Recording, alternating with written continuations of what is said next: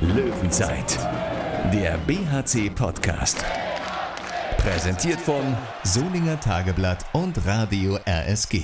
Besondere Situationen erfordern bekanntlich besondere Reaktionen und das war gestern definitiv ein besonderer Abend für den Bergischen HC. Das 28 zu 26 in der Solinger Klingenhalle gegen die Füchse Berlin.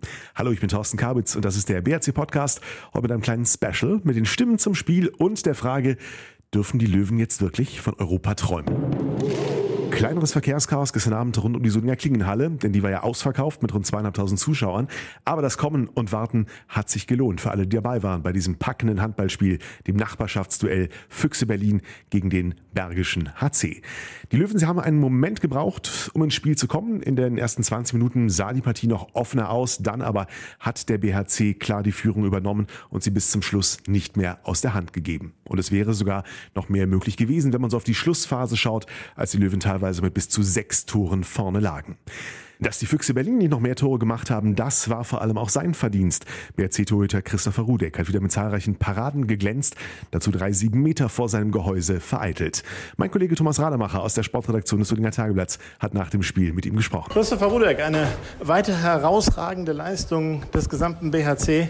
Äh, 28 zu 26 gegen Berlin. Das Ergebnis ist ja fast noch knapper als äh, der Spielverlauf. Es hätte ja auch noch viel deutlicher ausgehen können, oder? Ja, gut, wir, also in Kombination Halle plus Abwehr war das heute schon, glaube ich, unsere beste Saisonleistung. Also war unfassbar, was wir da verteidigt haben. Gut, dass Berlin dann nochmal rankommt am Ende, ist denke ich auch klar. Also dann, dann, dann spielen sie halt wild, nehmen wilde Schüsse und wenn die reingehen, dann kommen sie halt ran. Äh, das hat halt leider für sie geklappt, aber zum Glück waren wir am Ende vorne auch noch gut genug und haben immer wieder einen Treffer gemacht. Hast du von Anfang an den Eindruck, dass die Abwehr voll da war und dass nur vorne das Problem war in den ersten 15 Minuten oder habt ihr auch einen Moment äh, gebraucht, um reinzukommen? Nee, ich denke, wir verteidigen sehr, sehr gut, kriegen halt ein paar sieben Meter am Anfang. Ob jeder einer ist, weiß ich jetzt auch nicht. Ähm, und dann stehen wir eigentlich sehr, sehr gut in Abwehr und äh, kriegen die Emotionen, die wir brauchen. Und äh, dann war es für Berlin unfassbar schwer, hier Tore zu erzielen. Und äh, ja, so wollen wir halt immer spielen.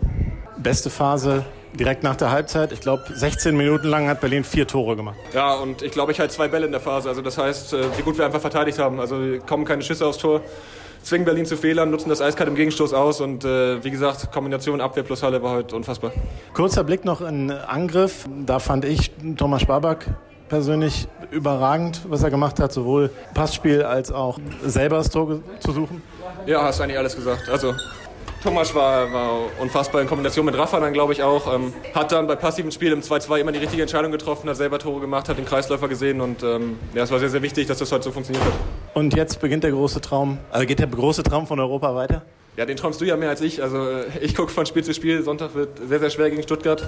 Zumal wir, glaube ich, eine sehr intensive Partie heute hatten und jetzt erstmal gucken müssen, dass wir Sonntag wieder, wieder frisch sind. Und ähm, ja, aber das, das Spiel wollen wir gewinnen und dann gucken wir am Ende, wo wir stehen. Löwenzeit. Ja, er hat es tief verinnerlicht, das BHC-Mantra. Wir denken von Spiel zu Spiel.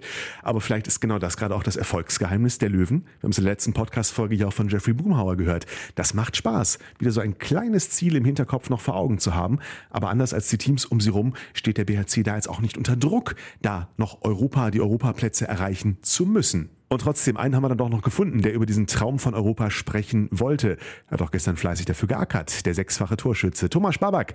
Auch ihn hat Thomas Rademacher nach dem Spiel interviewt. Eine weitere überragende Vorstellung des äh, BHC. woran hat es aus deiner Sicht denn gelegen, dass ihr teilweise ja wirklich die Füchse dominiert habt? Ja, schwer zu sagen, so eigentlich. Eine Sache vielleicht nach dem Kiel, wir wussten, das war nicht unsere Top-Leistung und heute wollten wir das unbedingt zeigen. Ich glaube, das haben wir auch gezeigt. Und zweitens, wir wissen, dass wir irgendwie können um sechster oder fünfter Platz immer noch kämpfen. Also das gibt schon viel irgendwie Selbstvertrauen und ich glaube, wir haben heute von Anfang an konzertiert gespielt und am Ende auch für die gewonnen. Du träumst auch vom fünften Platz? Auf jeden Fall, ja. Also wir wissen, es ist irgendwie vielleicht eben motiviert oder keine Ahnung, aber ja, wir sind jetzt Sechste und es sind, glaube ich, drei Punkte da. Also ja, wir werden bis zum Ende kämpfen und schauen, wie es am Ende aussieht. Aber du würdest schon gerne tatsächlich in den europäischen Wettbewerb einziehen jetzt wo ihr gezeigt habt, dass ihr auch dahin gehört. Ja, auf jeden Fall. Also jedes Spiel eigentlich einmal so Pokal zu spielen und wenn das klappt, dann wir freuen uns, glaube ich, riesig. Ja. Es ist ja jetzt kein Zufall, dass ich jetzt mit dir auch spreche, denn es war ja auch von dir eine äh, super starke Leistung. Als du kamst, eins gegen eins Tore gemacht, äh, überhaupt Blick fürs Tor und auch Blick für die Mitspieler. Ich weiß jetzt nicht, wie viele Assists, aber diverse. Hast du auch selbst den Eindruck, dass es eine deiner besten persönlichen Saisonleistungen war? Äh, ich weiß nicht, ob persönlich Bestleistung, aber ja, die Kreisläufer haben das vor allem heute ganz stark gemacht und ja, ich muss dann einfach eigentlich nur passen, weil die kämpfen jedes Mal und ich glaube, das ist vor allem wegen dir, dass ich habe das so nachher gemacht. Danke dir. Löwenzeit. Und eben diese Halle ist dann ja auch am Sonntag schon wieder gefordert zum in Anführungszeichen letzten echten Heimspiel der Saison für den BRC in der Solinger Klingenhalle Sonntag gegen Stuttgart, bevor es ja dann am letzten Spieltag gegen Flensburg nochmal nach Düsseldorf geht in den ISS Dome. Schauen wir noch mal kurz auf die Tabellensituation. Der BRC jetzt also Platz 6 mit 33 zu 25 Punkten, einen Zähler vor den Füchsen Berlin mit 32 zu 26. Und vor dem BRC auf Platz 5 Melsungen 36 zu 22. An dieser Reihenfolge wird sich auch nach dem Sonntag erstmal noch nichts ändern.